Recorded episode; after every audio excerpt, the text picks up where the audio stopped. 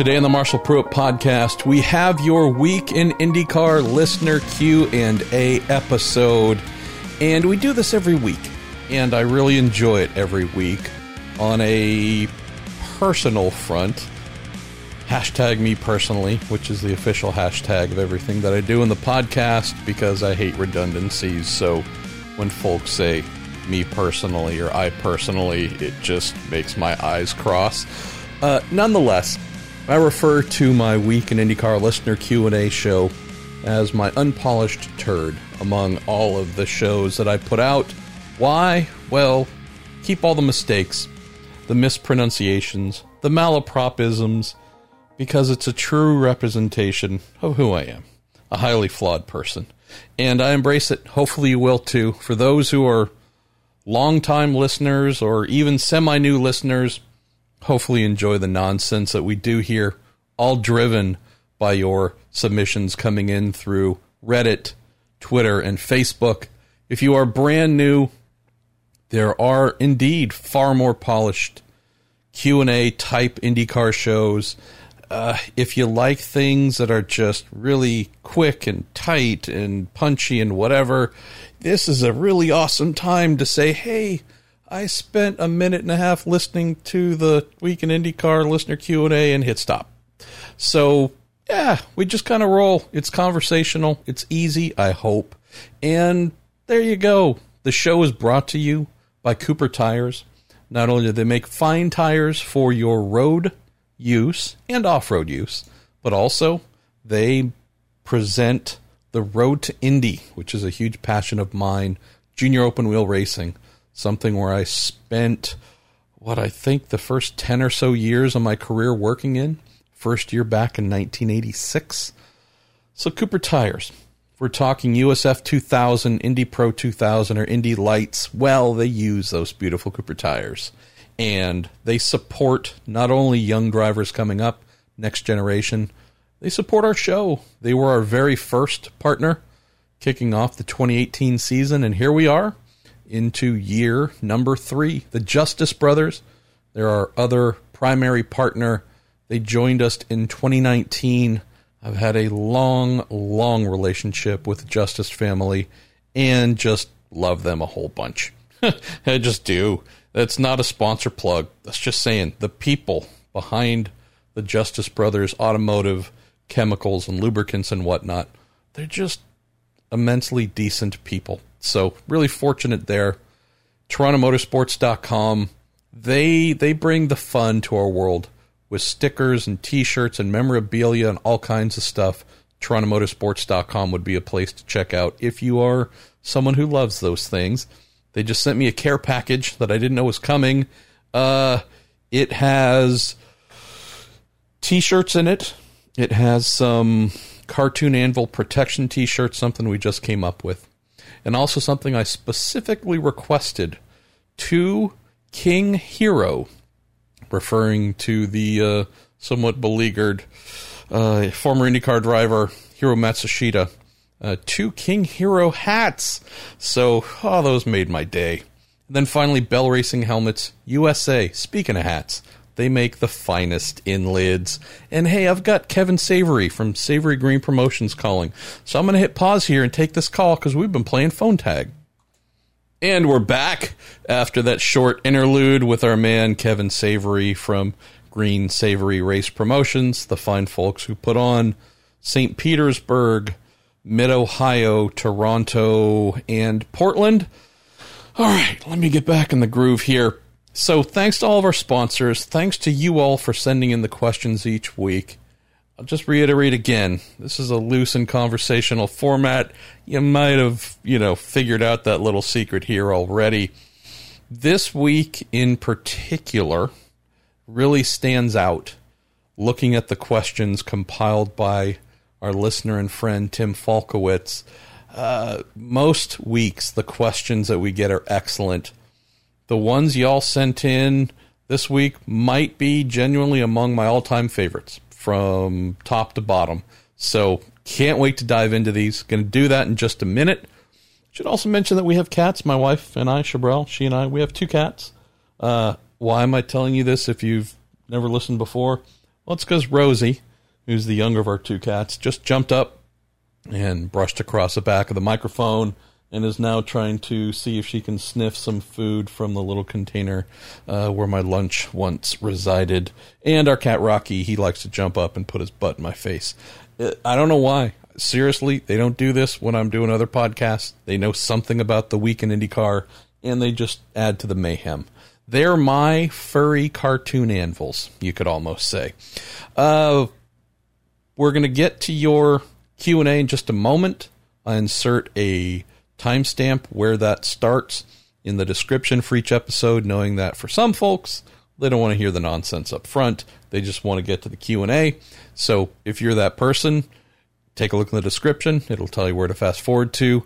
Happiness will reign. But your questions overall, man, they're a lot of fun. About 2,000 words here, 2,052. Uh, we usually get through about a thousand per hour. I don't know if I'm going to be able to do all of them, but I'm going to do my best to get through them once we finish talking about a couple things of interest here. So, Jimmie Johnson just completed his first IndyCar test.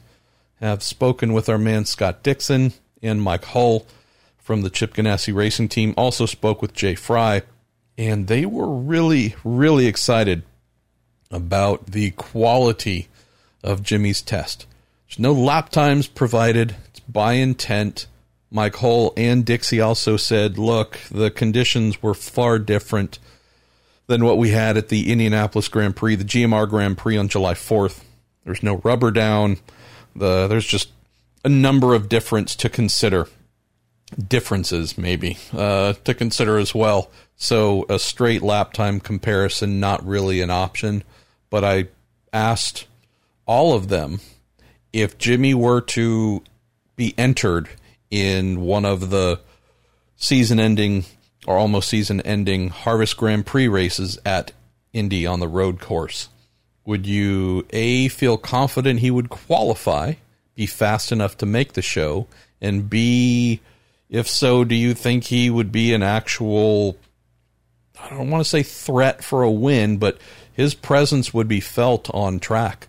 Jay Frye, Mike Hull, Dixie, all said yes, and it wasn't blowing smoke, it was real. So, again, do would I expect him to qualify more than 20th or 21st out of 23, 24, 25 cars? No. Heck, he might even be last. But for your very first race, that might not be uh, the worst thing in the world. But they seem to think the guy had something, something real and while you wouldn't expect that to all manifest in race one in his IndyCar career, if Dixie is like legitimately pumped about what this guy can do in an IndyCar, and Mike Hull, who has seen, I mean, it's hard to even keep track of how many drivers he's been there with for their very first IndyCar test, whether they're pups doing number one, uh, coming out of junior open wheel, or guys coming in from wherever else, there's some big names uh, where he has been there for their first test.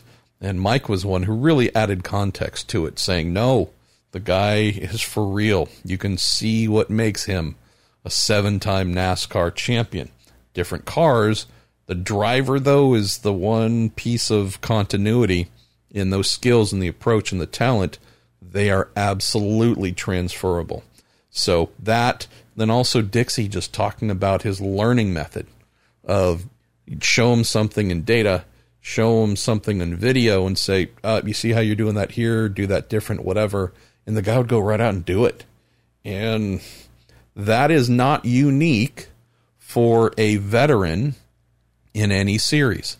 To the guy or gal or whomever that's done a year or two in IndyCar or Cup or whatever, you can do those things because they've driven the car enough to know exactly what changes need to happen based on data or video. When you're talking about a guy who has, you know, 20 minutes in the car, an hour in the car, and you keep asking more and more of him after every run that he does, okay, we're going to stop and look at this. Data says that. See the video here. Let me show you. Oh, this curbing, don't do that. Oh, you can brake a little bit later here. You can pick up the throttle there, but you need to adjust what you're doing with the steering if you're getting on the throttle here and such, and have the person go right out and do those exact things. That's just not common. Uh, that's not something that good but not great drivers can do. And most race car drivers are good, not great. The great differentiate themselves. We know in NASCAR, Jimmy is great. Well, uh, as everyone shared today in my calls, they were very clear in saying this guy's talent is non series specific. Uh, and so that excites me. That really excites me. So can't wait to. Uh, actually, supposed to talk with Dixie a little bit more um, here on Wednesday when this is probably going up. Um, another quick note day before at Indianapolis, Myles Rowe, the kid that Will Power found, African American kid that Will Power spotted in karting a couple years back, really thought he had the talent to go far, ran out of money, lost contact, reconnected with him recently, suggested him to Roger Penske as someone who might be the first driver to test in IndyCar and IMS's new race for diversity and change program. Uh, he did similar things on Monday to what Johnson did in terms of impressing folks. Now, he had done a little bit uh, of junior open wheel driving, basically non downforce cars in the Lucas Oil Series in Florida. I believe it was Florida. Uh, but that last time, I think it was 2018. And I believe he had one day in a USF 2000 car, 2017, 2018. But by and large, the kid had been out of a car since 2018. He'd done some karting since then, trained with power a little bit, but getting back in, figuring out downforce and speed and all those things with the Cape Motorsport team. Boy, Power was uh, really enthused about what Myles demonstrated. And although Myles and I had communicated by by a via via maybe uh, DM, uh, we had our first opportunity to speak after the test, and as I wrote on the good old social medias, that might be the sweetest kid I have ever spoken with uh, on the road to Indy. Um, just like ridiculous. And so it's not uncommon for kids on the road to Indy to be super nice and super great. So that's not saying that they're all mean and bad people and he's the one good one. Not at all. But what you don't often get is someone who's just really sweet, really respectful, uh, a lot of misters and yes sir and that kind of stuff, and then also goes really fast. You don't get a lot of that duality. It's usually the real sharp, not aggressive with their tongue or actions, but it's just a it's not something you come across very often. I come across very often. Uh, Scott Dixon is one of them, uh, where you go, that guy is about the nicest guy you could meet. Uh, funny as hell. He has a really, you know, uh, borderline sense of humor too. But again, just good human being plus excellent at their job. At least at the very starting starting point of the road to Indy, it looks like Myles might have something to continue working with. Uh, was excuse me emailing last night after the test with Roger Penske, who was also very, very uh, excited with how the test went. So, haven't heard anything formal on next steps. But if I had to predict, it sounds like uh, they there might be something to work with and keep developing here with Myles. So, uh, was just really positive things for me. Knowing this kid too uh, is someone that really, truly is all about educating himself. Uh, someone who he's attending film school in New York. Uh, this is a kid who's worked on film sets, been a director of photography. Apparently, he's done a little tiny bit of acting too, but uh, is really trying to educate himself more behind the scenes. Um, just some pretty cool stuff. And so I love with all my heart seeing that on a Monday, Myles Rowe got to be you know someone to bring the race for equality and change to life I loved seeing a photo that I don't know if it was published uh, in anywhere that I saw, but not just of Myles on pit lane with Will in front of the Cape Motorsports USF 2000 car in front of the pagoda. It was also a really beautiful photo of Myles with his mom and dad there. And just, you know, as someone who spends a lot of his life uh, in both worlds, African American and Caucasian American, uh, it's just beautiful to see a black family um, on pit lane at Indianapolis uh, with their son, uh, with skill and aptitude and charisma and you know all the things where you go, wow, uh, boy, I really hope that this can become a common sight, and I don't just mean African American families through this race for equality and change, but name the dash American. Uh, this is something where I really hope to see young women uh, being championed and tested and hopefully promoted upwards. And their, you know, her mom and her dad. And it's just, it feels like there's something really good here. There's already something really good with IndyCar going on. But to see this get moving and with a kid with a lot of potential, uh, boy, that, that was just made my heart sing. And then you throw Jimmy in I don't pretend or, or claim to know Jimmy well at all. Been fortunate to interview him three or four times, whatever the number is. Mostly back when he was doing the Rolex 24.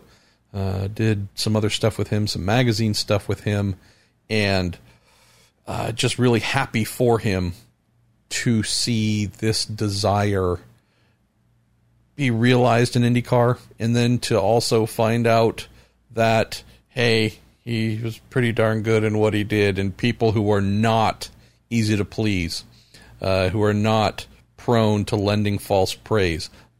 Another thing about Dixon. Dixon's not the guy to say, "Oh yeah, it was great," if he doesn't mean it. That is not Scott Dixon. Nor is Mike Hull. Um, even if I ask him, "Hey, could you give me a really sweet, juicy quote that says Jimmie Johnson's the best?" Um, they would say non Christian words to me and then not. So just cool. Uh, I got to admit, feeling a bit energized here about IndyCar and uh, some of the things that have developed here just in the first two days of the week. Last quick item for you before we get rolling with the show. I know you've sent in a number of questions about the schedule changes, and that's going to be, uh, yeah, I don't know if we're done. I just printed off my fifth schedule for the year, as some of you know. I'm I'd put at least a hundred dollars on there being a sixth that will be needed here.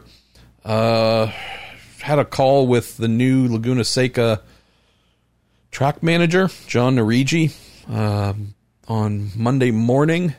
This was just before the announcement that the West Coast swing was being canceled. Uh, I do know that they're hoping to continue to have some of the major racing series come through, even though IndyCar won't this year. Uh, I've heard that of the remaining major series headed to Laguna, there could be one more for sure that does not. So I think they're they're potentially facing more challenges there. Uh, I'm going to write about this hopefully tomorrow, Wednesday, when this goes up, or maybe while you're listening to this on a Wednesday. Uh, most of the conversation that we had was about the volunteers this new volunteer organization they're trying to put together that would allow them to hold races. So, do you get a number of questions about Laguna Seca? Is it going to live? Is it going to fall apart? Is the new guy in charge?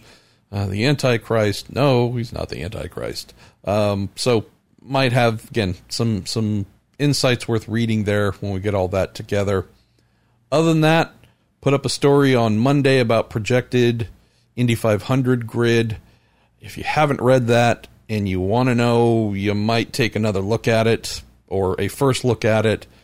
Compared some notes today with someone who's absolutely in the know. And uh, yeah, I was already totally dead solid on what I wrote. That wasn't a question, but it's just always interesting to hear from some other folks who maybe have a similar list if not the master list, and say, hey, this is my projection, but based on a lot of phone calls and a lot of, you know, asking a ton of questions of a, of a ton of people. Just good to hear that what was what went up uh, jives with uh, what's happening. Uh, what are we going to have in terms of a car count? I'd say if there are odds somewhere on it being 33 and 33 only, that might be the number to put your money on. Uh, 34 is what I would love to see. That might sound obvious, but they are holding qualifying and there's bump day and there's all that. And if it's just a field of 33, well, uh, no drama on qualifying weekend on top of all the other changes that folks are having to deal with. Yeah, that might not be the most awesome thing. As well, if we're able to get to 34, at least know that one person might not make the show. There is, in theory, some drama to consider, real drama, but also that sure is a really good safety net because, with as crazy as things have been, if someone were to crash, a t- smaller team were to have something bad happen and destroy a car can't get another, whatever it is, at risk of possibly having one car drop out, which in this 2020 year, I got to admit, it kind of feels like that could happen. Uh, the idea of having 32 cars coming out of qualifying weekend and having to maybe just stick with it or try and clue something together to get 33. Yeah, there's just a part of me that says, boy, I'd love to have 34 so we have a real reason to tune in to anything after other than uh, the Fast Nine, and then also just as a safety net. So that's pretty much what I got for you. I'm gonna crank here for a little bit. It's 7:43 p.m. on a Tuesday, and uh, yeah, gonna get dinner going here pretty soon for Mrs. Pruett. So let me get moving here with your questions as I hit the little marker in the recording. Where are we going to go first? We've got Rocky here, by the way, joining us. Uh, Rosie's trying to attack something through the window here. Uh, where are we going to go first? We're going to go with Greg Mann, M-A-N. How you doing, Greg? It's hey MP. I'm not too critical about it because we have the Corolla virus. And we just finished a marathon long sprint with IndyCar as the Popo goes by. But this last weekend seemed to be a missed opportunity for everybody. With no one racing, why not move Iowa uh, back a week? More of a question is why would NASCAR race on opening night for baseball? Again, I'm just thankful we have anyone racing uh, in any kind of season right now, but it did seem strange to have such a gap after almost endless saturation. Well, I think we got a couple things here, Greg. I don't know if crew members would have really been fond of uh, the very brief, almost not break that they got. I realize that taking a break between Road America, a weekend off, then I guess coming back with Iowa, or maybe you're talking about instead of doing the double header again, it wasn't explaining the question, but maybe you're talking about splitting up the double header, one Iowa race one weekend, one the next. That too might be a thing where IndyCar teams and mechanics in particular are saying, "Are you kidding me?" So yeah, my my first thought tends to go towards the people that make the show, having been one of those folks for a little while in the past. And yeah, uh, I can tell you one thing, brother, and this is totally expected as a fan. I'm one as well. It was weird. I did find myself hunting around for a little bit of racing last weekend because it was strange. I can guarantee you, the one group of people who were not looking to do more racing last weekend and probably weren't watching anything because they were snoring their behinds off. All the mechanics and engineers and truck drivers and just everybody involved in IndyCar officials and I mean exhausted. So yeah, uh, I think we're good. Plus, knowing that uh, getting both Iowa races done in the same weekend gives IndyCar a couple weekends off before Mid Ohio. Well, we're now, what, two weeks away from the start of practice for the Indy 500. Teams also needed to get their Indy 500 cars ready. And so just extending thing another week would have only made that harder. So I hear you totally as a fan, just on the team side and even the series side. Uh, you got a bunch of folks saying, please, please, please, please uh, give us a break. Uh, let's go to our pal Ben Cohen. Says MP, what are your thoughts on how the 2020 season will be viewed in terms of schedule strength, due to the need to include so many double headers, including one track being ran three times. I actually believe it should be viewed as more difficult due to the team's lack of testing and turnaround time to prepare cars for the second race. Also, kindly, you say thanks for all that you do and many positive thoughts for you and your wife and your family. Thank you, Ben. Great question. Couldn't tell you how this season will be viewed historically. I'm with you on the difficulty side where where I think this might have some interesting context to look back on.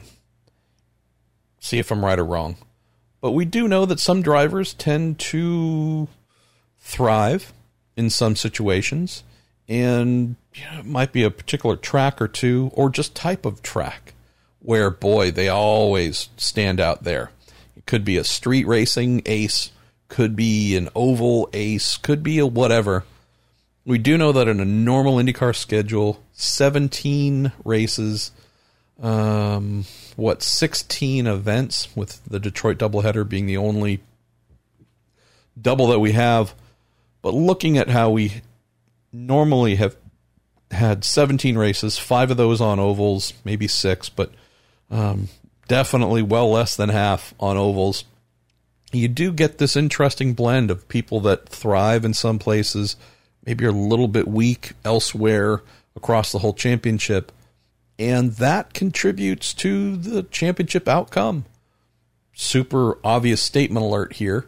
You then have some folks who are just ridiculously good everywhere, and they are the perennial championship threats. Josef Newgarden, Scott Dixon, Will Power, Simon Pagenaud, you know, uh, Rossi, Hunter-Reay, run down there again. There's a select group of you know six, seven, eight, whatever the number is, but there's a select group that you know wherever we go they can win. Period. Uh, then there's some others where either because they're young and haven't done enough IndyCar races, their career is short enough to where we either haven't seen them demonstrate that or they haven't just amassed the experience to be able to do that at every race, no matter where it is, there's some question marks. Uh, then you have some who maybe have done this long enough where you go, hey, very talented, not necessarily an all rounder. Uh, there's nobody that fears you uh, at any, or I should say, every event on the calendar. Or I think this could be interesting, Ben, is when we look back at the season, we're going to say, well, we had a, a single header oval at Texas, one race at Texas. We had a double header at Iowa. We are going to go to the Indianapolis 500. Amazing. And then we're going to have another double header at Gateway. We're going to have pretty decent amount of oval racing in a shortened year. Assuming nothing else changes, we're going to have 14 races this year. Of those 14 races, I mean, if we're looking at how many ovals, well, all of a sudden, we're kind of at almost half. You know, six of the races will be ovals. Well, that's six out of 14 compared to five out of 17. I think that's going to lend favorably to the all rounders who can deliver on ovals. And with a heavier oval slant due to the shortened season, again, it's maybe not going to be a surprise that right now what we have on the calendar or what we have in the points Scott Dixon, Simon Pagenaud, Josef Newgarden. Uh, at Iowa, where the three of them definitely collectively had a great event. Dixon was second and fifth. Pagenaud was first and fourth. Joseph was fifth and first. I mean, again, just great. Uh, some others, right, had crazy, brutal, no fun, and some of it was their own making, some of it wasn't. Uh, Rossi, again, didn't have a great weekend, but finished sixth and eighth. That helped him boost up a ways in the points. Ryan Hunter-Reay, uh, you know, he, he was his own cartoon anvil there, so okay. But normally he's a guy that you are always going to count in on the ovals. Then let's just say some surprises too to come from this Ben. Jack Harvey, uh, he was boy. Texas was not good. Uh, his first time there, it spooked the poop out of him, and his result was directly what you would expect based on being scared poopless. At Iowa, seventh and seventh, right? I mean, that was a great weekend for the small Meyer Shank Racing team. And kind of out of nowhere, we're looking at a guy who had the same average finish across the two races as Alexander Rossi. That's freaking stellar. So maybe a guy like Jack, if he's finding a groove on the shorter ovals, we'll see what he does at Mid Ohio, obviously, the Indy 500. But if he can have a great weekend at Gateway, uh, which is not a tiny oval by any means, but it's not a super speedway, again, maybe this is a thing for Jack, where in this amended schedule, uh, he might have found a little groove that otherwise, if it was just a single header at Iowa and a single header, I don't know why I'm using that. It's not a term, but we'll go with it. A single header at Gateway. You know, maybe the, those are some points that he wouldn't be grabbing since there wasn't the double opportunity at both. Yeah, we'll see. But those are kinds of things I look back at and go, huh, Pato, right? This kid's fourth in the championship. Texas was eh, was okay. It wasn't great for him. Finished twelfth, but since then, I mean, he's had one fortunate break that I can think of due to timing of a caution. Been murdered once at least because of the timing of a caution. But you know, this is a kid that on the road course at IMS, eighth, not great, but good. Road America, right? Huh? I mean, uh, kid strong all weekend, pole as well. Realized that he got chased down by Rosenqvist, but another eighth, then a second, fourth at Iowa to open there. Things went a little sideways in the second Iowa race, but this kid's showing himself to be a bit of an all rounder, right? Maybe he's someone we can count on to surprise. I like where things are heading, Ben. And part of me wonders what future calendars could look like in this capacity. Uh, could more double headers just amid a normal calendar, no COVID, no just how are we going to put the year together? Uh, could they look at doing a couple more double headers? Is that the way we get more oval racing back into IndyCar? Does Iowa just stay a double header? Does Gateway maybe stay a double header? Uh, I jokingly suggested the Indy 500 500, a double header there. Um, nonetheless, these are just things that I wonder. Right? If you can add in all the stuff that has been lost on the calendar, throw in a couple of more oval races as well, maybe the calendar each year starts to really favor the all rounders more instead of those who maybe usually the trend we see they don't take really cotton onto ovals crazily uh, for the road racing specialists, but they do over deliver on road and street courses, and therefore it kind of averages out. So I like where it's headed, man. Uh, we are going to more schedule questions here. Steve Grinstead, now that there are five versions of the schedule, any over under and how many more changes are coming? Again, I think maybe one. Uh, I have zero knowledge. Like, I'm not giving you some, you know, super hidden background, top secret thing about St. Petersburg. I don't know. There's nothing that I know about it, but I just know that with how things are popping off here in my home state of California and how things have been popping off for a while in Florida, knowing that St. Pete is a little ways out, couldn't tell you. Do things get better and the race is held, or do things get worse and it doesn't? I don't know, but it's certainly, of all the races remaining, the one that stands out as being one to not book anything that you can't get a refund on. Um, he also mentioned with the F1 cancellation or North American Tour, uh, can, could, or should IndyCar consider heading to Austin or Mexico? Well, no. Uh, the Austin thing, yeah, uh, we've raced there once. The audience was better than we usually see for non F1, non MotoGP, but it wasn't great. Uh, part of me wonders if the deal for IndyCar to race at Texas uh, without fans was done as part of a, yeah, we'll maybe just focus on you guys here at Texas Motor Speedway when we go to Texas. uh, for now on. I don't know. Uh, go to Mexico. Again, borders, crossing, COVID, quarantine. Uh, that's probably not much of an option right now, Steve. But I would love to go to uh, Autodromo Hermanos Rodriguez. That would be awesome. Uh, Tony Chef 20 from Reddit uh, says, Why instead of doing double headers at Gateway Mid Ohio after the cancellation of the West Coast races, couldn't IndyCar visit a couple of ovals that NASCAR has, like Kansas or Kentucky, just for a change of pace? Says, I do enjoy Mid Ohio and Gateway. I just feel like this would be a decent time to experiment. I hear you. Can't argue in the why not play around and experiment side. I would suggest, and Ryan, you have a question here about uh, Kentucky asking for consideration. Um, I would say this is probably more a case of of ride with those who've been ride or die with you. And I, of course, I'd love to go play at some tracks that are underserved, like a Kansas or Kentucky. But if we're talking about the people that IndyCar executed contracts with for 2020, coming back to Kevin Savoree from Green Savoree Promotions, they've had two of the four races they promote canceled. Tex- uh, Texas, good lord, Toronto and Portland.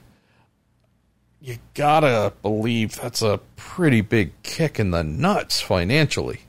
So they own Mid Ohio. Uh, they also do St. Pete, as I mentioned. Well, if you're looking for ways to work with the ones that work with you and that are on your team and have been all along, and you know in particular the the Green Savoree folks have taken a big hit financially uh, you try and overserve at Mid Ohio and say, hey, whatever we can do, we're already going there, so that's easy. Uh, we don't have to figure out new contracts with a circuit like a Kansas or Kentucky. The other thing, too, again, just overstating the obvious, uh, NBC Sports is scheduled to be at Mid Ohio and Gateway. That's already on the books. Flights are booked. Uh, everybody knows what they're doing. Having to see if you can get NBC Sports to do something totally different that's not on their calendar by going to a Kansas or a Kentucky or wherever, um, you know, then promoting it, having enough time to promote it. Where do you put it on the schedule? Uh, again, I know mid September is now a void, but still, do you consider six weeks enough time to get people interested to go in the midst of a pandemic? just saying the things I would be thinking about if I was having to do the calendar. So, Mid Ohio has been ride or die. Natural place to double up. Drivers, I think, are going to be looking like overcooked pasta noodles getting out of the cars after the second race because it's the most physically demanding of anywhere that we go. Uh, so that'll be interesting. And then Gateway. I mean, just saying, the um, the gold standard, Chris Blair and his team among IndyCar promoters doing what they've done at Gateway, Worldwide Technologies, Raceway, at whatever. I never remember all the sponsor related stuff, but uh, the WWT, not the WWE, but the WWT at Gateway. I mean, they're just the best, right? Seriously. John Bommarito, as a sponsor has been just transformational.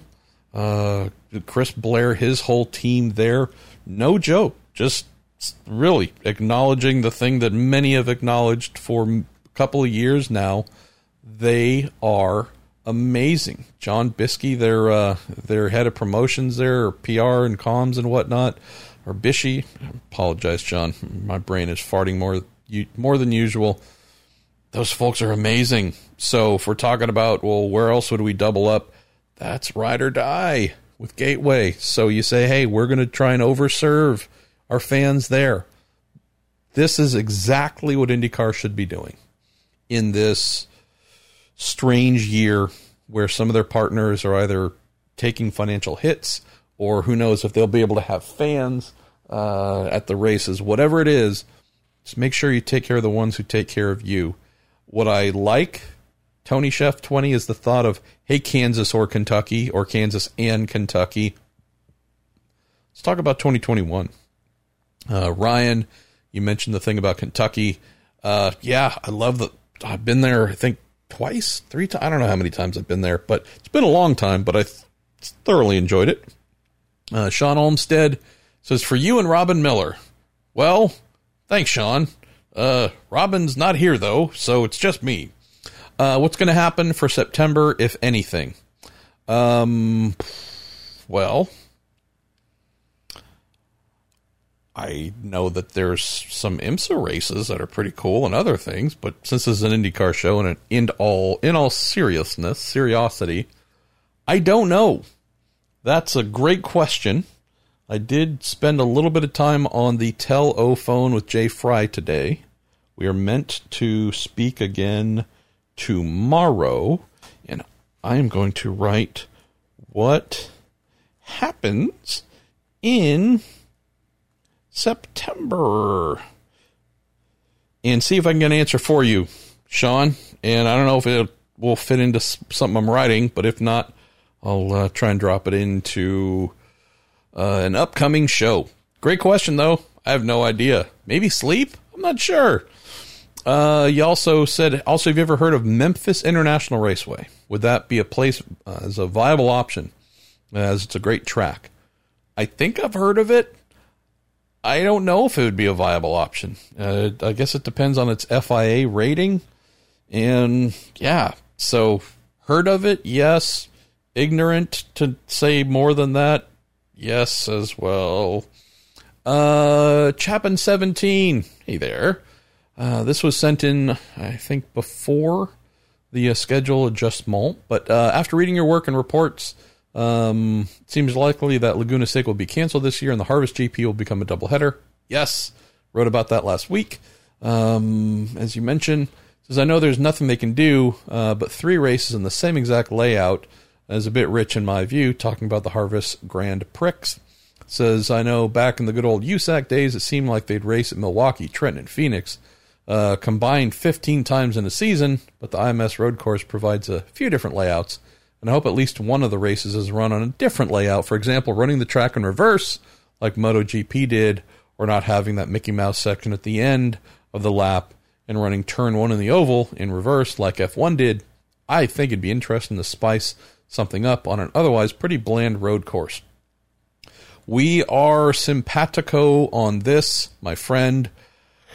Yeah, I I would love to see them run it in reverse, do have a loop, a loop de loop, a whoop de whoop. I don't know something.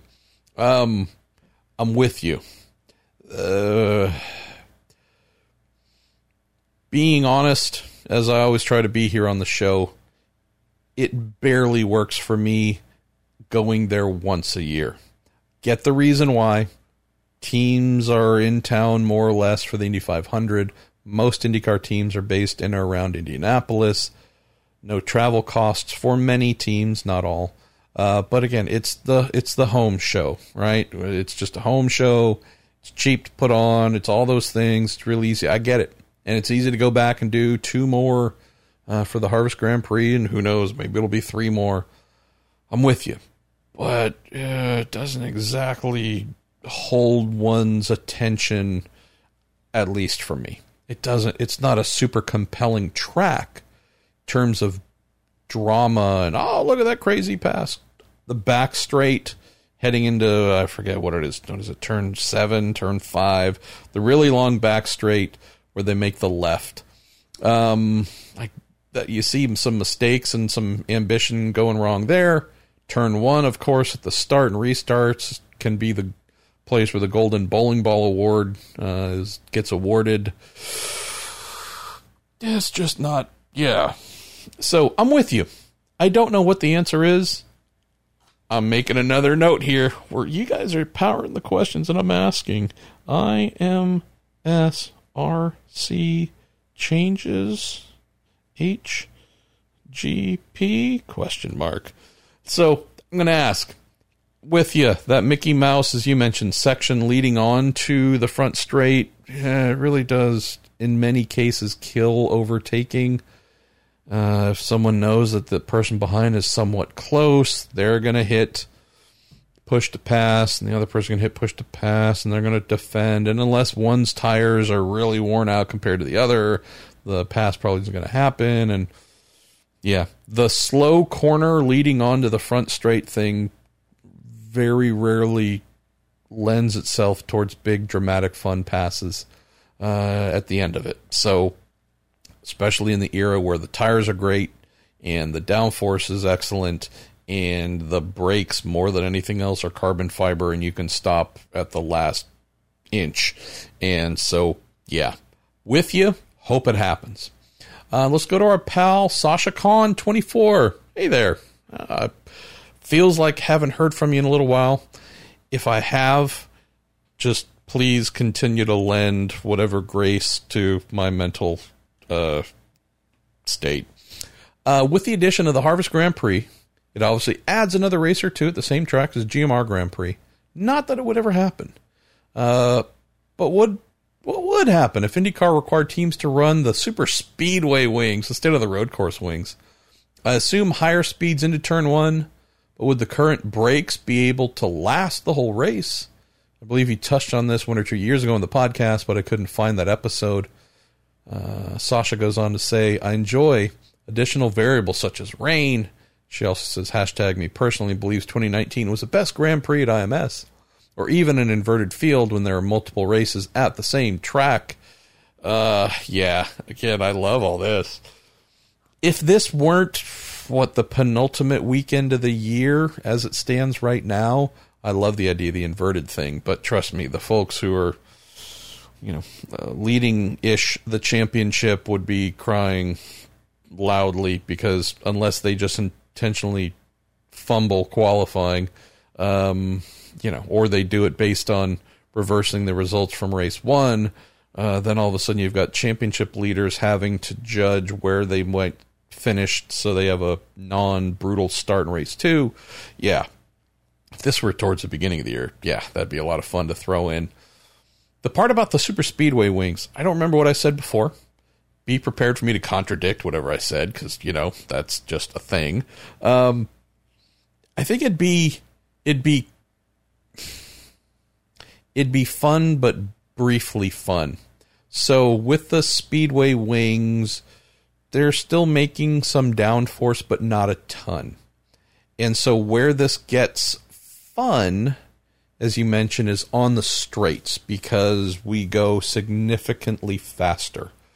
Uh, they would indeed need to break much sooner, not only to shed all the extra speed, but also because they would not have the downforce to support late, late braking. So there's those things to consider. So while they might hit a higher top speed, it's not something they could carry into turn one, for example, as deep as they are now. So you'd be seeing the cars slow earlier. Where I think this would have a little bit of limited appeal is this would massively affect the driver's ability to be very quick through a lot of the corners and would have to be very sensitive with throttle application. So instead of being able to jump on the throttle and it really being a, a match between who can be most aggressive on the throttle to accelerate out of a corner and maybe beat the other one to the next corner, I think you'd see a lot of drivers being very gentle and ginger with the throttle because there's just overall not enough downforce being made to really make those rear tires stick to the ground. So I can't tell you what the lap times would be, but I think in the places where if you've been to the GP and, and seen the cars up close running, there's some places where like, wow, that's really impressive. And boy, they're flying through here and look at this and that. Well, we'd get some really amazing car control. And you'd be able to see drivers, you know, sawing at the wheel to keep the things under control because there wasn't isn't nearly enough downforce to give them that comfort of the thing just sticking but the byproduct is also the speeds in the corners uh, really coming down considerably. So lower speed into the corner after they're done braking, waiting longer to get on the throttle hard, being very soft, and then I think it would be what comes to mind, and I apologize, I'm forgetting if there's an exact name for it, but seen like some of those, I think it was like a Brady Bunch episode or Lord knows what, but one of those kind of backyard family challenge things where the person's trying to run holding an egg on a spoon and whomever crosses to the other end fastest wins. But so what you end up getting is folks, no one runs. It's everyone kind of shuffling their feet quickly because if they're too forceful with their motion, the egg falls off the spoon and it breaks and they lose. This just feels like it'd be the Harvest Grand Prix of trying to carry spoons on an egg thing because you wouldn't really see anybody being able to run hard and charge. It'd be a lot of worry and fear that they would spin and crash and take each other out. So think about Oliver Askew halfway through the GMR Grand Prix with proper road course wings on the vehicle and just tires, especially the rears, that were kind of sort of worn out and didn't have a ton of grip to offer. So a guy carrying more than adequate downforce managed to spin in the middle of the corner coming onto the front straight, not at a insane speed number at that point either. Even there, uh, he did not have enough downforce uh, grip in the rear tires, but the grip and downforce combo was not enough to make his car stick. So imagine cutting that downforce in more than half. Oh, yeah, it'd be a, it wouldn't be the loudest race we've ever heard because there'd be a lot of time spent off throttle. So, but I do love the idea of it, Sasha just from a driver skill standpoint. And I don't think you'd see anything different than we would in a normal race. All the best drivers are going to be up front, and all the not best drivers are not. I think it would just accentuate, heavily accentuate the uh, difference between the best up front and the rest, because without that super ample downforce, that comforting blanket of air pulling the car to the ground, yeah, you would get to see what makes a name your favorite driver Pagenaud, Power, Newgarden, Dixon, Rosenqvist, whatever, Hunter-Reay, Rossi. You'd really get to see what distinguishes them from the others. You might also, admittedly, get one or two where you go, ooh, Look at you. now that's pretty cool to see you jump up here and do your thing.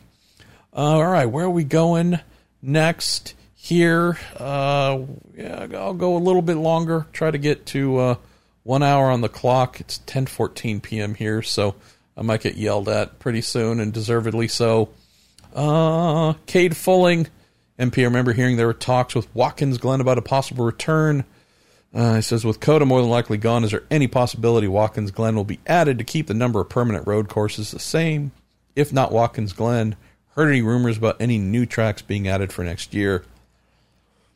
Would say, from what I have heard, Cade, might be a little bit early to dive into this with any real, like, oh boy, this one's coming or such and such. What I would guess and I'm going to write this question down too. Thank you all for doing my job for me.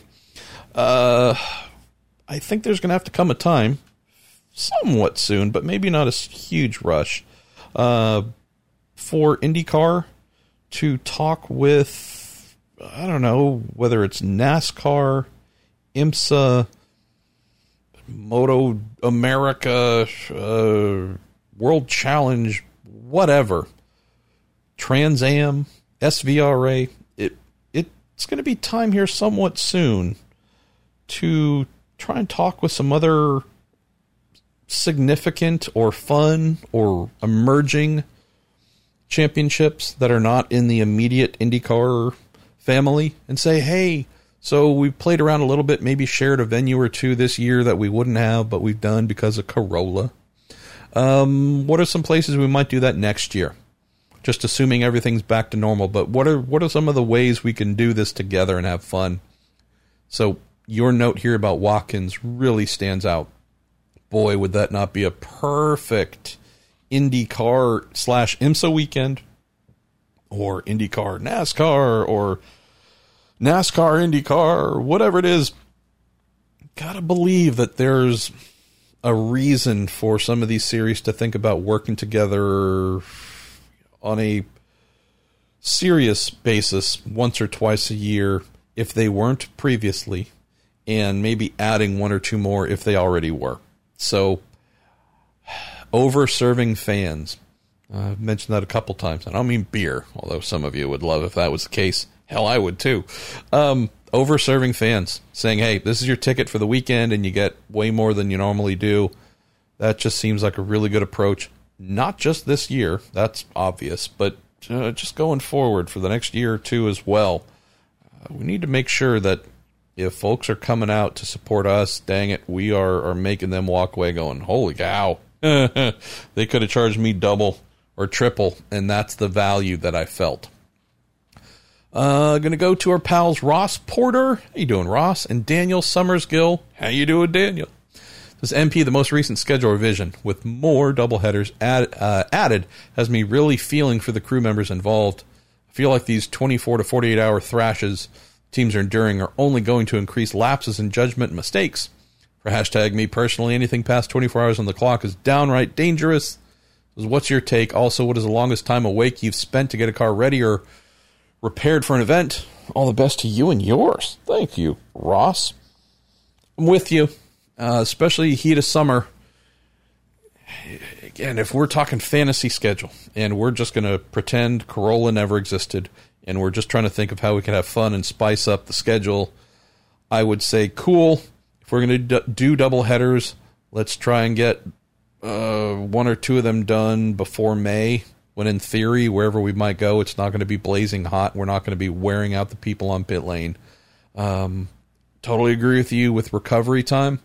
I think that's a big thing to think about. Um, a big thing to think about. And IndyCar has. I mean, they've made, done some cool things like at Iowa, uh, condensing qualifying into one session.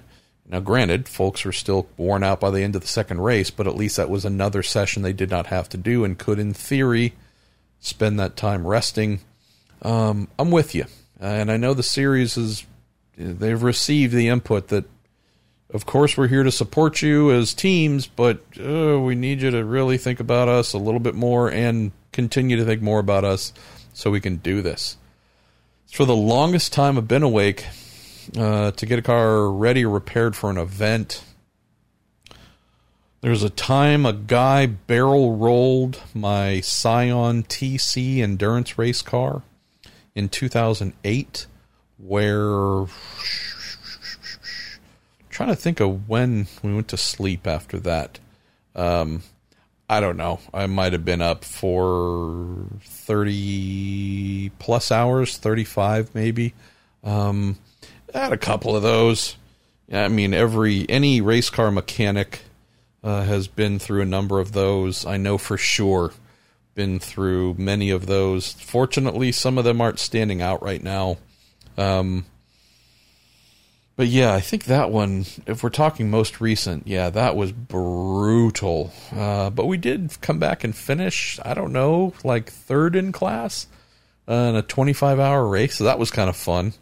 Uh, in open wheel, yeah, we've had uh, some of those, some of those happen as well. Junior open wheel, I remember what I think one year at uh, Laguna Seca, Greg Ray um, just battered the living bleep out of uh, our Ralt RT 40 Atlantic car uh, during the IndyCar weekend, and that was a very late night. Um, might have heard me mention this before. Hey, Rocky, as he meows and complains behind me. One of my favorite quotes uh, was from Stefan Dwornik, uh, whose nickname was the Dome Doily. Um, he worked with Genoa before I did. He'd been around for a while. Super good guy, super talented guy. Uh, I think it was the 1990 event at Laguna. Again, coincidentally, Laguna. Uh, might have been the 1990 race. Could have been 91. Um, don't remember who it was that crashed uh, for the team. This is Genoa again and with Atlantics. but it was the the true uh, all nighter, and his quote, uh, I guess the next day, talking about how much time it took and how much effort it took to repair the car and get it ready. You know, maybe this was a Friday night, Friday after late afternoon crash, and then get it ready for Saturday for the race or whatever. Um, whatever time they left in the morning, uh, his quote was something along the lines of, in terms of how much rest he got, was, um, "We were able to leave the track, go back to the hotel, take a shower, and come and come back just in time to feel really horrible." So, yeah, uh, those are the luxuries where you get to go back to the hotel and then wipe a bunch of grease and grit and dirt and whatever off yourself in the shower. And if you get to go to bed, that's a real blessing. I'll tell you though, and this is not a oh woe is me, it's just sharing. The staying up is actually almost better because if you lay down, even if it's just 30 minutes sleep, uh, I just can tell you the times that I've had to do that, you wake up feeling absolutely shattered it's just it is it's worse than just trying to stay up. And it's one thing, granted, there hits a point, there comes a point where you hit a wall where you're so exhausted where you kind of can't stay up. Um, and then nodding off a little bit, you know, maybe you do that a little bit, but still the get, actually stopping, shutting down and getting 30 minutes of sleep and then, then getting back up. Oh man, uh, that's just, I don't know why, but that's just bad, even worse. So, yeah, um, I think the longest, yeah, I think 30 to 35 hours might be the longest, Ross. Thanks for asking. Daniel says, with Portland Laguna canceled, there'll now be five races as well as the Indy 500 qualifying um, and practice in 22 days in August, given the likelihood of high temperatures at most tracks. Is this asking too much of drivers and mechanics just to get a meaningful season done? Yeah, it is, Daniel. The one thing that's a little bit beneficial, slight, very slightly beneficial, okay, is provided things go okay at Mid Ohio, and we are talking destroyed race cars and calamity and teams, again, getting a half hour sleep or none at all.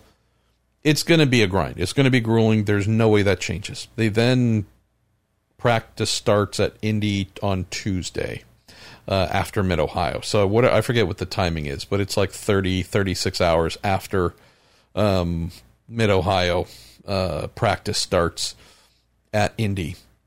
And I believe there's ROP and some other stuff going on. So, but nonetheless, for some teams, it's going to be a really quick turnaround.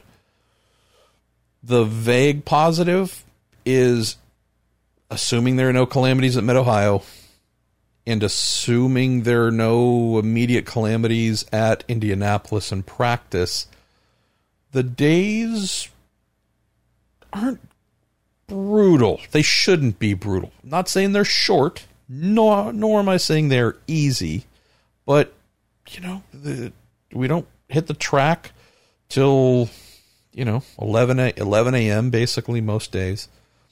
Running ends at six. Uh, you'll see most people come in around eight o'clock, eight thirty. Could be a little bit earlier. Every team has their own preference, but I think you're going to see a little bit more flexibility here, right? Not saying they're going to be coming in at ten, but could it be eight forty-five or nine, depending on the day? Maybe. Uh, could there be some intelligent, you know, more intelligent planning with run lists? Right? Hey, are we going to try and do a million things today, or are we going to try and really hyper focus on the things that we believe are going to work and maybe leave ourselves some time to experiment a little bit afterwards? I think you're going to see teams just being more having more intent in their actions compared to just playing and experimenting and uh, running every single lap possible. Again, can't say that across all teams, but I think you'll find that there'll be more teams than probably ever being very, very intelligent and having great intent behind what they do. And hopefully that'll lead to a little bit more downtime for the teams.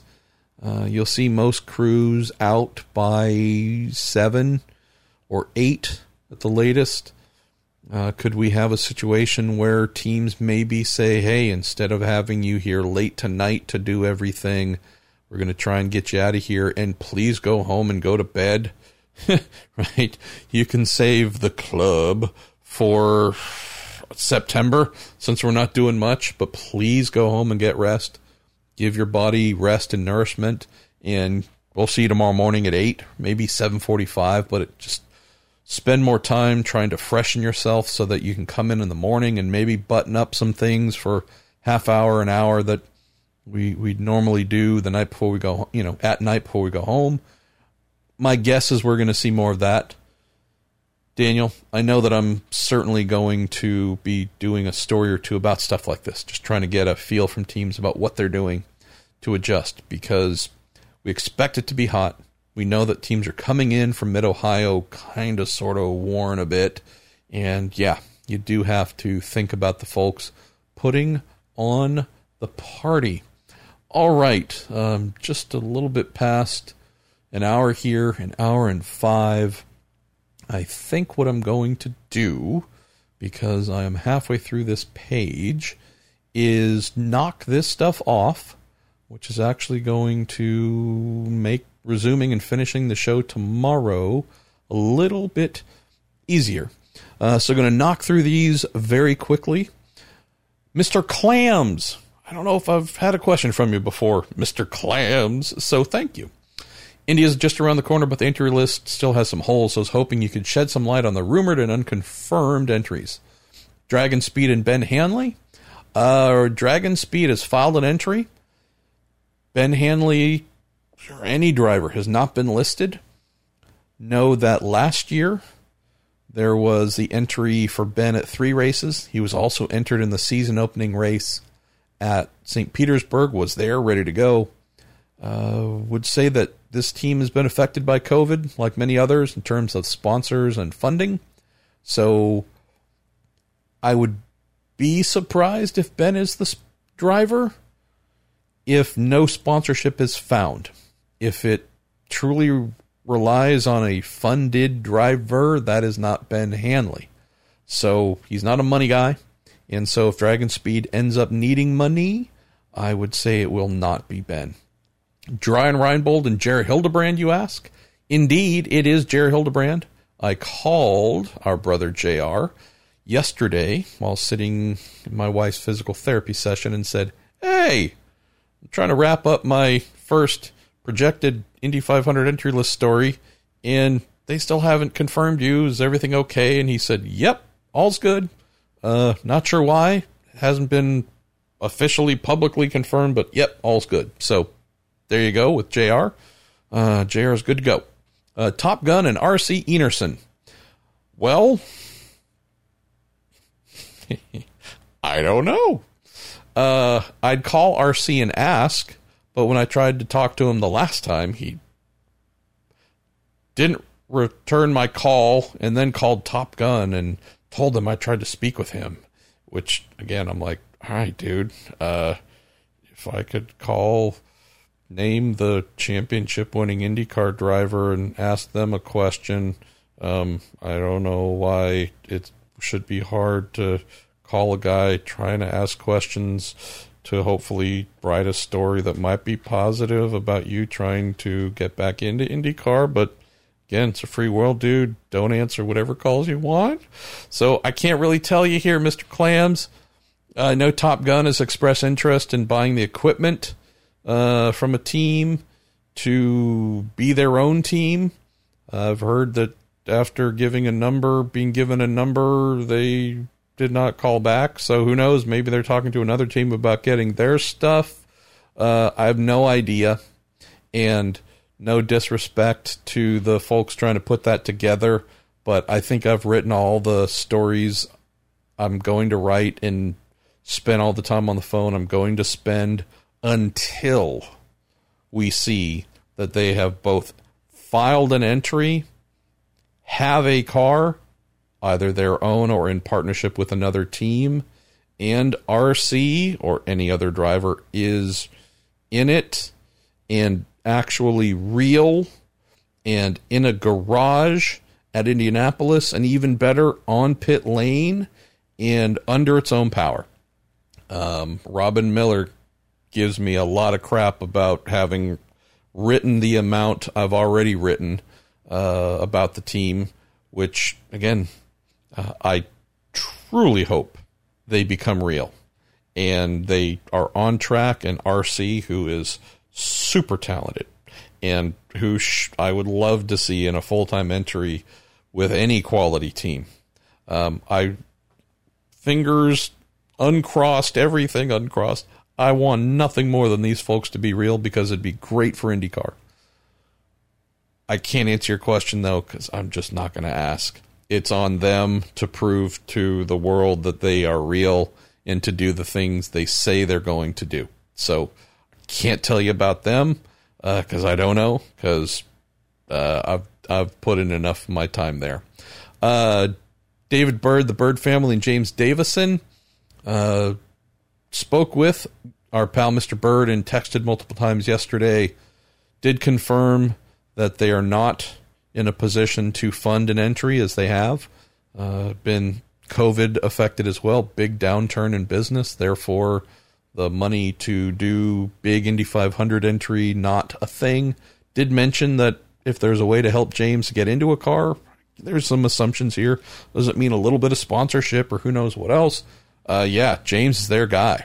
Coming back to the ride or die, I love the relationship between Byrd and James. And James is, he might not have a lot of friends uh, on pit lane in terms of drivers, but there's no question that that dude knows how to stand on the throttle. So I don't have an answer yet on the Byrd side. Know that they won't have their own individual entry.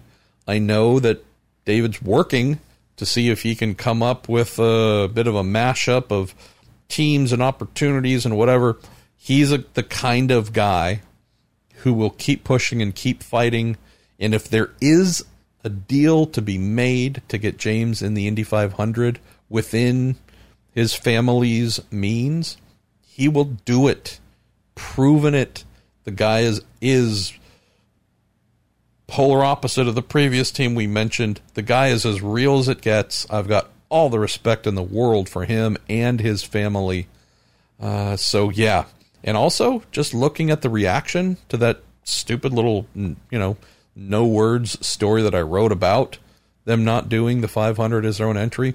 It's really pleasantly surprised to see how many folks shared it and really seemed to react to it. Uh, just tells you how much that uh, the Byrd family and our favorite crazy Australian, well, after Will Power, uh, James Davison has resonated with folks. Uh, last two questions here on teams, Mr. Clams. Uh, Carlin Racing and their second entry. I would position that as the realest of all of them to happen, of the ones that you've mentioned. Have a car, fully aero screened and ready to go. I know of a couple of drivers that are talking to them. Uh, I know that because I've spoken with those drivers. Uh, haven't mentioned them by name, nor would I, but I, I think there's something there. Um, Juncos, you mentioned, spoke with Ricky yesterday. Uh, his one of his cars, he says, is due back soon from Aerodyne, getting the tub modified to carry the aero screen. Um, timing's going to be really tough for them. I don't know if I put it in the little story. I don't think I did. I don't know. I don't remember. It's been a day. How would I remember? Uh, Ricky mentioned that, boy, if the 500 were pushed back to October, I'd feel way better about our chances of being there. But if it's August, uh, it might be a little bit tough. And they have no sponsorship, no driver lined up. I know that I know of at least two drivers that are talking to them, but you know, like Dragon Speed, they need a budget. Uh, we know that Byrd would need a budget. We know that Carlin car needs a budget. We know Juncos' car needs a budget. So, provided money comes from somewhere, whether it's a driver, whether it's a driver and a sponsor, whether it's a driver and a sponsor and IndyCar, which has helped some teams in the past when they had a need to get to at least 33, which they're facing right now. They're two cars short. Um, Coyne as well, their third entry that Byrd and Davison won't be occupying. That's also, I'd say, right with Carlin, um, the most real in terms of easiest to plug someone in and go. Spoke with their team manager Terry Brown on Monday. Super good guy, and he mentioned, you know, hey, we don't know. I'm not sure it's going to run, but if there was a need, it's a rolling chassis that's basically ready to go. Uh, still got to put the crew together for it, but that's a team that's always ready to run a third car. So if there's a need, well, let me rephrase it. There is a need, but if there's kind of a hardcore need of like, all right, nobody's really been able to get their own deals done to fill in uh, grid spot 32 and grid spot 33, uh, I think you're going to see IndyCar getting out the old wallet here to help make that happen. Um, all right, Zanardi stickers and other questions here from our pal John Ranjow. Um, do you know if any place is selling the hashtag Forza Alex stickers? I do not. Uh, that almost seems like a Toronto Motorsports.com kind of thing. So maybe our pal Derek Koska can either point you towards something that he's seen or maybe help with uh, getting some made. I don't know. Uh, they have huge hearts at TorontoMotorsports.com, so that's right up their alley. Um, let's see. You said the more serious question. Uh, wanting your opinion on Mario's comments on Lewis Hamilton. Shame to see a true trailblazer in American motorsports who admits he had his own bouts of prejudice against him while running in America brush off racism and racing and call Lewis militant. Yeah, two things jump out here, John. I wish I could remember the exact quote that I read 10 or 15 years ago that perfectly fits this topic. It was so beautiful. I can only paraphrase it. And it goes something along the lines of you can't convict a man for his era. Obviously, in today's gender neutral world, this is not limited to men. Can't convict a man or woman for their era. And as I interpreted that statement, or whatever it is that I read that quote, uh, it was referencing something at the time that's basically identical somewhat identical to Mario's comments here, and that is from Mario's era, where most most of us have our opinions and thoughts and viewpoints formed into something very solid at a younger age. Of course, those things evolve. Those who continue force themselves to evolve, no matter how old they get. those tend to be some of the most awesome people on the planet but that's not always the case, right? That's not always, as I try and clear my voice, I apologize. That's not always reality. Leave it to me to drink liquid and actually have my voice go more hoarse. What stood out here with Mario's comment was this is a man who's been on the planet for, what, seven decades? It's a man who's been on the planet for a long time, grew up in a very different era. Racism was never openly accepted but it was also rarely for significant stretches of Mario's younger life pushed back against, fought. And so I think in, if we go back to an era where Mario grew up, formed his thoughts and opinions, saw the world, read the world, and then reading what he had to say about Lewis, it doesn't surprise me. And I don't say it doesn't surprise me because I have a low opinion of Mario. Quite the opposite it stood out to me as one of those don't convict someone on their because of their era. So this is not a defense of Mario I'm about to offer. It's just a parallel because it's the most home-based thing that comes to mind. Some of you might have heard me mention this before on one of the podcasts, and that was my father, born and raised in the deep south, born and raised born in 1940 in Arkansas.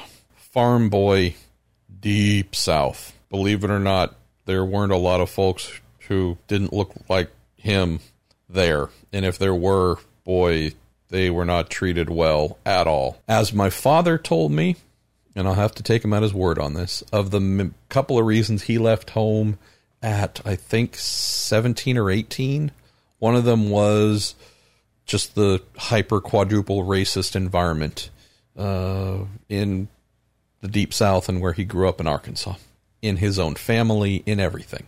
Moved to Chicago, um, then moved out to California, met my mom, had me, got married, so on and so forth. So if you think of my father, born in 1940, and where he fits on the racism being part of the world and and whatnot thing. Uh, you could say that this is a man who grew up in the Jim Crow South, knows and knew, probably saw a lot of the worst things being said. I can't tell you if he saw, you know, hate crimes and other things. I don't know. Uh, he's been gone for 25 ish years, and I frankly never thought to ask him. Um, my father was born on February 1st, 1940. Mario born February 28th, 1940. So my dad, 27 days older than Mario. They grew up, call it same time. Obviously, Mario being born in Italy, emigrating here, his story is well known. But still, came here in his youth, saw what America was, dealt with a lot of racism as an Italian, an Italian American Let me come back to my dad real quick here, John, to try and just put this to bed. My dad being progressive among those that he grew up with and grew up around in the deep south in California was still pretty damn racist. Like you put him back in Arkansas, he might be just this ah and there was this white glow around him of divinity in heaven by comparison to the folks he said he could not tolerate and stand and therefore led to him wanting to leave put him out here is still pretty racist. I remember listening to him try and tell me the difference between n-word people with the hard R and the GA and what makes one one and the other one another one. And right I remember listening to that I don't know in my maybe my mid teens or late teens something like that where I was just like come on man what kind of nonsense and garbage is this? The guy that I've mentioned before who was like my second father almost a surrogate father because my dad was just gone a lot because of work or he came home every night but was just gone a lot for many years. Uh, japanese american his wife chinese american. Um, my dad coming from that mindset of whatever he says just is good in all environments you know would say things to george uh, obana that would just have my like my eyes were crossing at like 15 years old going what? And here's george who's more educated than my dad more successful than my dad like in every measure of life more accomplished more successful more intelligent and here's george just kind of trying to not knock out his neighbor just sharing here john that uh, of his era growing up in the deep south rejecting its racist ways, leaving as soon as he graduated high school. Man, the vestiges of prejudice were still really deep compared to the environment and people I grew up around out here. Remember getting just tired. I just had enough one day at the shop when I was probably 19, 20, I don't know. Uh, there at the shop with him and him talking about gays. And trust me, he didn't use the word gays. It the it started with an F or a, you name it. Lots of things that just were not cool. And so this this would have been like 1989, 1990, and I just remember shouting at him, which I don't know if I'd ever done before. Enough. Stop it. All right? I'm just saying, I know you don't know this because you're not of this current generation but things have changed. Okay?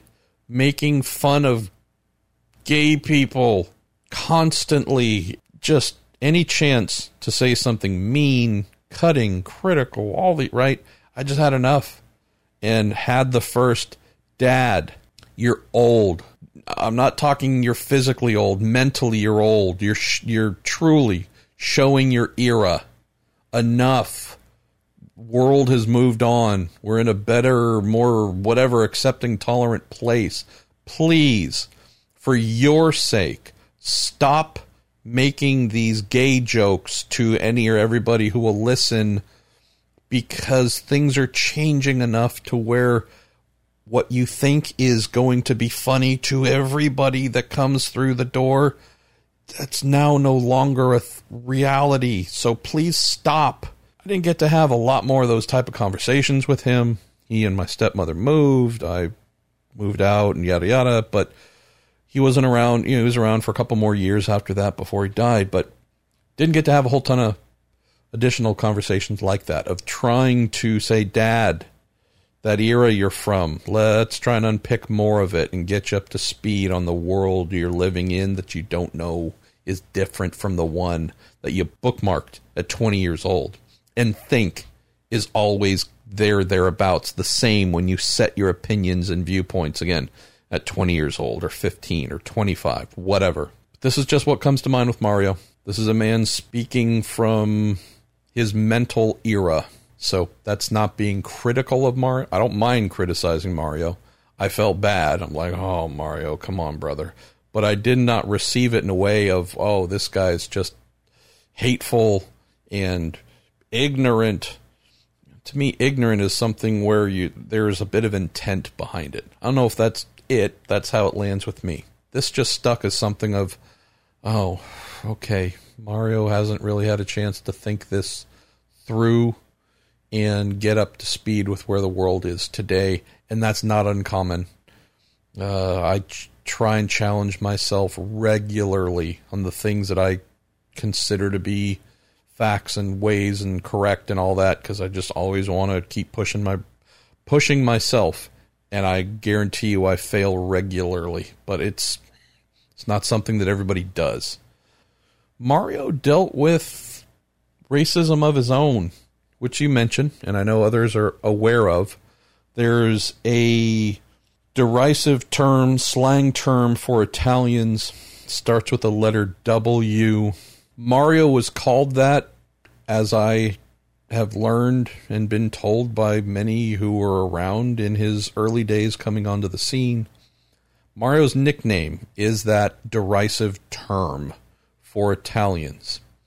And I'm not equating the two, just saying, as crazy as it would be to think of a black driver who came up in the 60s to be referred to who's just called not by his name or her name, but N word. And that's just kind of the name that all the rivals said. And it was meant kind of jokingly, but also a little jab you a little bit, you know, stab you a little bit kind of thing, but also putting in your place a little bit.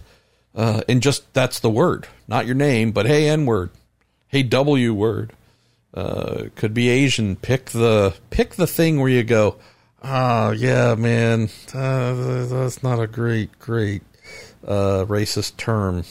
Much less one that becomes the person's name. Whenever you see him, you say, "Hey, racist term," and then now, all these years later, not in print, not on video, but in private, when you see the person or refer to the person Mario's still referred to by his contemporaries of that era when he came up in the 60s when he made all the relationships and friendships with this driver and that driver and whatever else today to his face but especially you know among themselves he's referred to as that racist term. It's not a secret right? It, it's not again this is not like pulling back the cover on some grand whatever. Like it's just been that way forever. The thing that I don't understand that lends to my curiosity with the statements, John, about Lewis Hamilton is in Lewis, you have someone who later in his career, very late in his career, but regardless of the timeline, has decided he's going to take a stand against racism, against whatever form, you know, any and all forms of prejudice, uh, trying to stand up, definitely supporting equality and justice for people of color. We'll just call folks descendants of Africa because it's not just African American, it's English American, whatever dash English American. God, I'm an idiot. Uh, African, whatever. Again, pick whatever country of origin. Lewis is standing up for people of color, in particular black folk. And it's not as if he's ever willfully had folks call him the N word or other things and just kind of went with it and continued the conversation and been happy and shrugged it off or yeah, whatever. But this is a case where Lewis is finding his voice in terms of himself, his people, his cause, and he's saying he's not standing for any nonsense. The part that is a little bit conflicting for me, John, that I don't fully get, and I'll ask Mario about the next time I see him in person, not over the phone, but actual man to man, eye to eye, so we can see and feel the tone, and is why, to my knowledge, he has never pushed back against those who just straight up refer to him as a racist Italian term. I realize that there were periods in the world where pushing back probably could have been a pretty hard thing. Could have closed some doors. Just play along and hopefully they'll be nicer, they'll be whatever. There also comes a point where you go, wow, you are the most powerful race car driver on the planet. You want to talk about the ability to wield that power and say no to the bad or negative things or correct people and say, don't you ever call me that again. Curious why. Curious why that never happened. And why, when a fellow world champion, Formula One world champion, has decided it's time to stand up and fight back against the things that he feels are wrong on a racial level. Uh, there is such a drastically different view uh, or, or harsh view of that. So I wonder if Mario's opinion would be different. Something else I'll ask him. If he had, whether it was from the beginning or at some later stage in his career where he was the man and no one was going to mess with him, he pushed back and said, Don't play that nonsense with me. Wonder if his opinion towards Lewis's stance would be different if he had taken a stance of his own. I could be totally wrong. There could be a point in time where he took a stand and I don't know about it. But I do know that those, some of those, I can't say all, but some of those, and these are, you know, the legends of legends who raced against him, call him that term to this day. It's never, never stood well with me, but it's not his life, not mine. So his era, John, for sure. But also, if you think about what Lewis has done, it's different than what Mario did, to my knowledge, when faced with a similar reckoning with one's origins and standing up for what you believe is right. Uh, Cody Bray. How does not having a 2020 Indy Light season impact the 2021 IndyCar season? Not having rookies come in with a budget? Does it make it easier for older drivers to get rides with teams? I'd be very surprised, Cody, if we saw much in the way of changes in terms of the overall grid next year. The lack of a, well, how's this? I'm not sure what is going to happen in terms of someone with money to graduate to what, right? We expect the Indy Pro 2000 driver to have money to move up to Indy Lights, but uh, if we're talking Kyle Kirkwood, who had that million bucks to step up, or million bucks, I'm sorry, the money to step up and race in lights coming off of his Indy Pro 2000 title, uh, what happens? I don't know. I don't know if he takes that amount or is allowed to take that amount and try and get a couple of IndyCar races. I don't know if IndyCar upgrades that to a higher amount to make sure the kid doesn't get lost in the cracks because uh, he's ridiculously good, but still needs a you know more development. I don't know what comes out of this.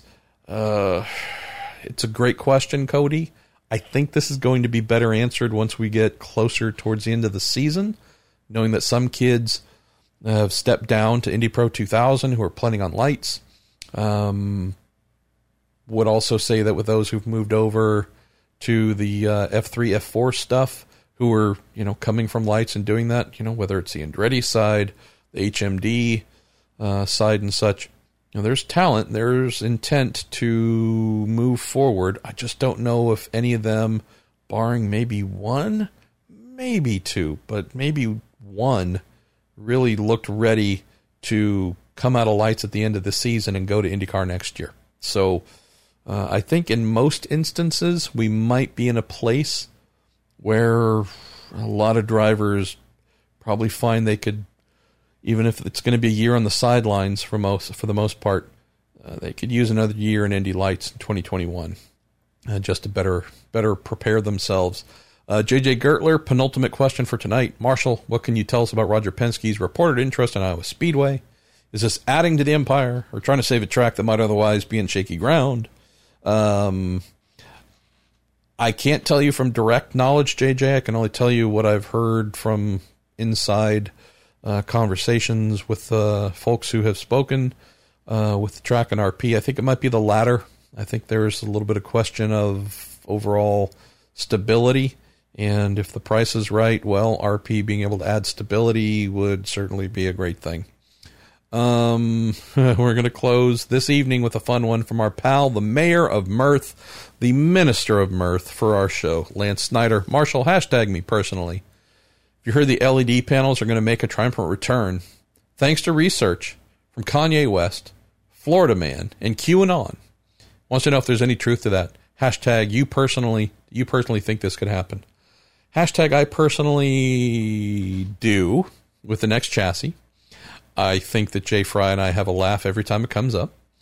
And I do believe he's probably going to include something in the RFPs for the next chassis for chassis supplier, electronic supplier to come up with a effing solution that can withstand the frequencies and vibrations that are unique to a comparatively light open wheel car compared to a heavier sporty car, but heavier sporty car that is more softly sprung and dampened. And yeah, uh, the forces and bouncing and frequencies and just nasty type loads being put through the last couple of LED panels that cause them to break and short out and whatever. Those just are not things that are seen in a sports car or a NASCAR or whatever else. So I know I get questions at least a couple times a month saying, What the hell? IMSA can get it right. Why can't they? Uh, it's a different application. It's just different. Okay, I am saying goodbye for the night. I see that we have.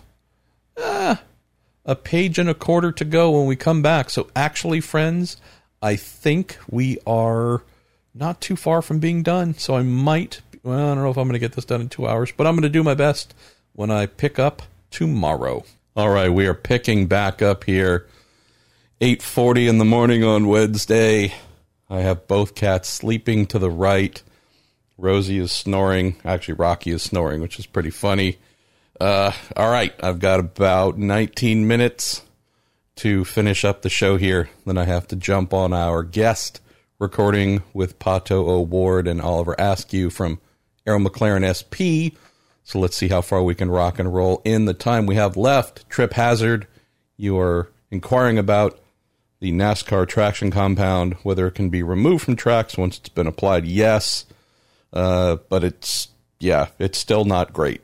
Uh, Matt Anderson got a question here about Ferrari Challenge at Indy.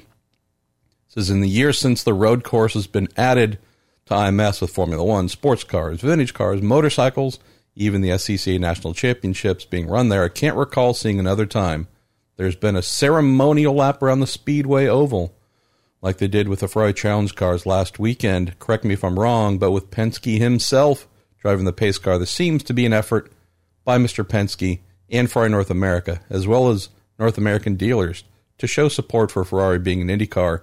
If so, then the question is is this a final effort to push them over the edge to a commitment or last ditch effort to salvage the negotiations? I don't honestly know. I could ask Roger, and he would not answer because he's a professional businessman and shouldn't answer such things. I can tell you that it certainly looked like they were going over and above Matt to make sure that everyone at Ferrari felt super, super loved and welcome. Uh, I would also say that with Ferrari being as big of a brand as it is worldwide, one of the few automotive brands that seemingly everybody has heard of, it would also just be a smart thing to do promotionally to raise awareness, get more folks to look in at the Speedway, just increase overall awareness about the Speedway, knowing that there are plenty of folks who've been born and have no idea about the Indy 500 or IMS or otherwise. So that would be a really smart thing to do to get more looks, more love, more everything. But I'd also say that knowing how sharp Mr. Penske and the Penske Entertainment folks happen to be in terms of appeasing manufacturers, knowing that Roger's a giant, giant automotive dealer as well, he knows the game. So, say there are a couple things being done here that can only help and can only show the willingness to give Ferrari extra love. And they are a brand that many of us know they're always looking for that extra love to be made to feel super special, if not the most special. So if I'm advising, if I'm suggesting what they might do, boy, they ticked all the box, boxes last weekend, Matt. Let's go to our pal Carlos Villalobos. Says MP does money change hands in sanction fees and such when IndyCar races at IMS. Thanks and thoughts and prayers for you and your wife. Again, I don't know. Uh, that's one of those things business wise, it's hard to get folks to talk about. Would just say that while I don't have an answer for this, I do know from firsthand experiences that if IndyCar needs some footage of something that the sister property IMS Productions has, right? Hey, this is the 10th anniversary of something or the 20th anniversary of something. We could use a one minute clip from that race or whatever it was 20 years ago for this thing we're doing. That doesn't go from IMS Productions uh, truly next door to the IndyCar offices for free. That is billed and paid for. I know that because when there's been times I've asked IndyCar for, hey, I could use a little piece of this for something, uh, it's always had to go up the chain to get approval for someone to say, yes, we'll pay for it and you can have it or no. Uh, so, yeah, I can just tell you, at least in this experience, there's nothing free between businesses, but that was also pre Penske Entertainment buying everything. So I can't tell you if that policy has changed internally, but I do know that prior to Roger being there, they were all pretty fond of charging one another for stuff instead of acting like they're all part of the same overall company, uh, and therefore, let's not invoice one another. Uh, let's see. Let's go to DSNYD 500. Says I have no idea why, but I recently thought about the Riley and Scott IRL chassis, specifically the Reebok sponsored car Eliseo Salazar binned during qualifying after showing a lot of practice speed. As an Indy resident, I was rooted for their success. Do you have any insights on the strengths and weaknesses of their chassis? And did they bring any innovation to the table compared to Dallara and G Force? That would be a yes. I know one of the cool things about the car and they did this same era with their prototype, the Riley and Scott Mark III, that ran in actually a number of championships. Uh, primarily, I think it debuted in IMSA's World Sports Car category. I did a pretty cool thing of separating the springs from the dampers, and that certainly made it uh, a lot easier in terms of setup changes and yeah, I mean that was a, a cool, cool thing that they did. Can't tell you a ton about the car. I do need to dig into it deeper. Was there when it was running. Uh, recall some shouting and yelling uh, in relation to I don't know if it was Salazar's car or Davey Hamilton's, but um, wherever my team was in the uh, Indy paddock or in Gasoline Alley in 2000, those guys were directly across the way and I remember there being a pretty decent shouting match. I think after a qualifying run that they'd gotten the gears wrong, possibly inverted the gears. I think uh, fifth and sixth. So Uh, there was big confusion as to why there was such a huge drop in revs from fourth to fifth, when indeed fifth gear was sixth, but um, and the performance wasn't there, and so on and so forth. So, yeah, uh, that that wasn't super fun. Chassis itself, I did get a chance to look at it when trying to think it was the '97 maybe uh, Charlotte race. It was on display in the paddock, and remember walking over and taking a look at it and just thinking it was uh, pretty cool and interesting and different. Uh, was working with a Dallara then. I do know the the call it weakness. If we're talking Indy 500, is the car had too much, I guess you could say, root or base downforce. Uh, just it seemed to carry a little bit more than the other two chassis, and there was a limit as to how much could be taken off, both downforce and drag. But that same thing is what made the car an absolute monster uh, earlier in the year at Phoenix. Short oval, where downforce is certainly going to make a difference, and the thing was just a rocket. But I'm actually due to speak with my good pal Bill Riley here. Uh, what tomorrow? I think for a Racer Magazine feature on that Riley and Scott uh, prototype chassis. So maybe if I can find some time, I'll do a little bit of a deeper dive with him on the good old IRL chassis. And if we don't find time then, I think it'd just be a fun thing in general to uh, capture here, maybe in podcast form or written form. Robbie Bergeron, you've sent this in once or twice. Can you tell us what iconic committee proposal was the one you wanted to see go into production and why? This, for those who don't know about it, there's this really archaic thing that IndyCar did with its previous previous uh, administration. Um, looks like we have a thing with a bunch of folks who wanted to try and present the idea of having different manufacturers to maybe make the new IndyCar, and it seemed like they wanted uh, Dallara from the outset, and that's who they chose. So, did this in 20, 2010, maybe 2011. I forget. I flew out for this announcement thing. Uh, sorry, time time is a bit of a fluid thing um, for me. Whatever it was, remember seeing the proposals, the renderings of the cars and such.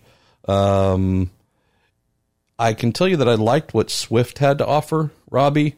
I just thought that the base car was pretty darn good, knowing that there were really good routes for what they were doing in uh, Japanese Super Formula. Um, and speed and excellence seemed to be a big part of what they did.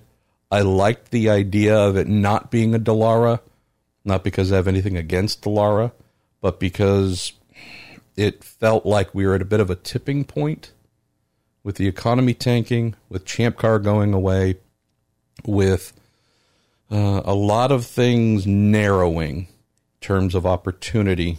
It also felt like, boy, if this were to go to Dallara, I think we might be killing off a lot of what's left of the North American open wheel manufacturing uh, industry. And by and large, that's indeed what happened. So, not Dallara's fault. I mean, they put in a bid like everyone else, theirs was chosen. Just saying here that the expectation all along, Robbie, was everyone knew Dallara, everyone had a long relationship with them. This was a really easy thing to make happen, and they did. The thing that would have required some balls and some bravery would have been to look at seriously look at another proposal. Um, yeah, they went the easy route, and they did not get a great car, and it took a lot of time, many years, and a lot of dollars. Uh, uh, I can't tell you how many tens of millions have been spent by the manufacturers on those high downforce aero kits and all kinds of things to try and make the car what it was intended to be from the outset. So, super flawed process. Would say with today's administration in place, if we could take them back to 2010, 2011, run them through the iconic committee thing, and they still chose Dallara, I'm confident that the Dallara that would have come out would have been a dramatically better car because the folks involved on the IndyCar side today really do know a lot more about what's right and what's wrong and could have steered the thing to a uh, a better starting point. Uh, all right, got a about five six minutes left here. Raymond Wong says uh, all the back of the drivers uh, you've seen throughout the years. What driver made the best use of their sponsorship airtime for being slow? Says I used Jay Hill from the 92 Detroit race as an example. While off the pace, his Coke sponsored car would appear in the background and foreground of TV cameras, finishing a serviceable 13th in his only career start. Uh, the Jay Hill reference, Raymond, is just priceless. Um, I hadn't thought of Jay for a long time. I'd have to go with Randy. Randy? I just wanted to say Randy Lanier. I have no idea why he jumped into. Uh, granted, I love me some Randy Lanier. He's uh, come to know each other and uh, enjoy one another's company. Randy Lewis is who I'm thinking. So before Hiro Matsushita was a bit of a punchline for being the guy who just did not have a lot of aptitude for racing an IndyCar and was pretty slow and getting in the way. Well, although we love ourselves King Hiro, Randy Lewis was easily the the standard of reference prior to Hiro. And Randy did enough IndyCar races, spent enough time in the car where he, without a doubt, could be there. He just was never super, super good and got in the way a lot. He was excellent at finding sponsors. Uh, Oracle, in particular, you want to talk about big companies. You know, he brought Oracle to IndyCar, and he had Oracle on his cars for a while, or AMP, or the guy was probably, and this uh, this might also deserve a, another story or podcast, or who knows. He's a guy, as I recall, was really the first, or among the first, to have a connection in Silicon Valley and bring some names that, if not really big and whatever it was, 1987, in a short amount of time would go on to be like quadrillion, trillionaire, massive entities. He just was better at finding sponsors than he was going quickly in an Indy car. And I'm not saying he didn't have a handful of decent fin- finishes, but before Hiro, the guy that you would hear drivers complain about getting in the way and so on and so forth was Randy Lewis. And so he did a great job he, uh, of always being there. His car was seemingly always on display somewhere. Could be him going off and getting beached and camera zooming in on him, on him stuck in a gravel trap and whatnot. But yeah, uh, I'd give give Randy Lewis a big thumbs up on getting a lot of promotional mileage without maybe uh, while also getting good fuel mileage. So there you go. All right, last question for us here. This comes from Takate Renard on Reddit. It says MP from the 1981 Toyota Grand Prix of Long Beach program says we regret any inconvenience to fans expecting AMA Superbikes as advertised in our early releases. And then says in their wisdom the AMA decided the event was unsafe and scheduled another event elsewhere. The Grand Prix Association officers have therefore decided to stage and promote an event for the exciting sidecars under the sanction of SRA, the Sidecar Racing Association. Asks, what's the wackiest support series you can remember at an IndyCar race? Well, it's been a long time since I've seen sidecars, but those are kind of the craziest, coolest things in the world. Uh, if we're talking truly are you kidding me? What is going on here? It would have to be the old SCCA race trucks series, which were they weren't around for a long time, but oh, they were fun. They were just so fun. The Renault Alliance Cup as well. You know, these little 90 horsepower and a good day things just the ultimate crap boxes and guys just beating the heck out of each other. Those are a lot of fun. It's always the the against type things where you go, well, that doesn't belong, and that's amazing. Um, probably the race trucks, and that comes to mind. This month's issue of Road and Track, one of my colleagues wrote about the uh, race truck series, and just funnily enough, I had tweeted a photo of some race trucks uh, about a year ago from an old issue, I think of On Track, and one of the editors at Road and Track saw that and was like, "Oh, well, I didn't know about that. We need to write about that." So funny how a stupid tweet from an old magazine leads to a full feature article about it uh, in the latest issue. I just loved them because you look at it and go, "What? These are?" And we're not talking the big trucks. This is the kind of '70s, '80s, early '90s four cylinder um, Nissans and Jeeps and Fords and Mazdas. Just these small little pickup trucks, not the uh, you know full size Ram whatever and Ford F one fifties, but just their little tiny cousins. No horsepower, no real handling but some pretty serious names that climbed into them, and also the manufacturer that got into them is just amazing. I mean, really, truly amazing to see all of the manufacturers diving into this and having their own kind of private party and totally oblivious to everything else going on during the weekend. Indy cars, yeah, whatever. We're going to do our thing and just love it. And the best thing to close here, they promoted the crap out of it. They bought so many ads to promote a win and whatnot. They really did something great there. So I'd love to have them back. Uh, it was so crazy and so weird. Long before, you know, this is years before NASCAR had their truck series. This is decades before stadium super trucks. It's just this wacky thing where for fans had no idea they existed. I can't imagine what the reaction was being at IndyCar weekend. They were on F1's bill uh, when they'd come to town at Detroit and such. Just see these trucks pull out and like, what? This is a series? Ah, so much fun. So thanks for asking. Thank you all for the great questions as usual. Also want to say thank you to Cooper Tires, Justice Brothers, TorontoMotorsports.com, and Bell Racing Helmets USA.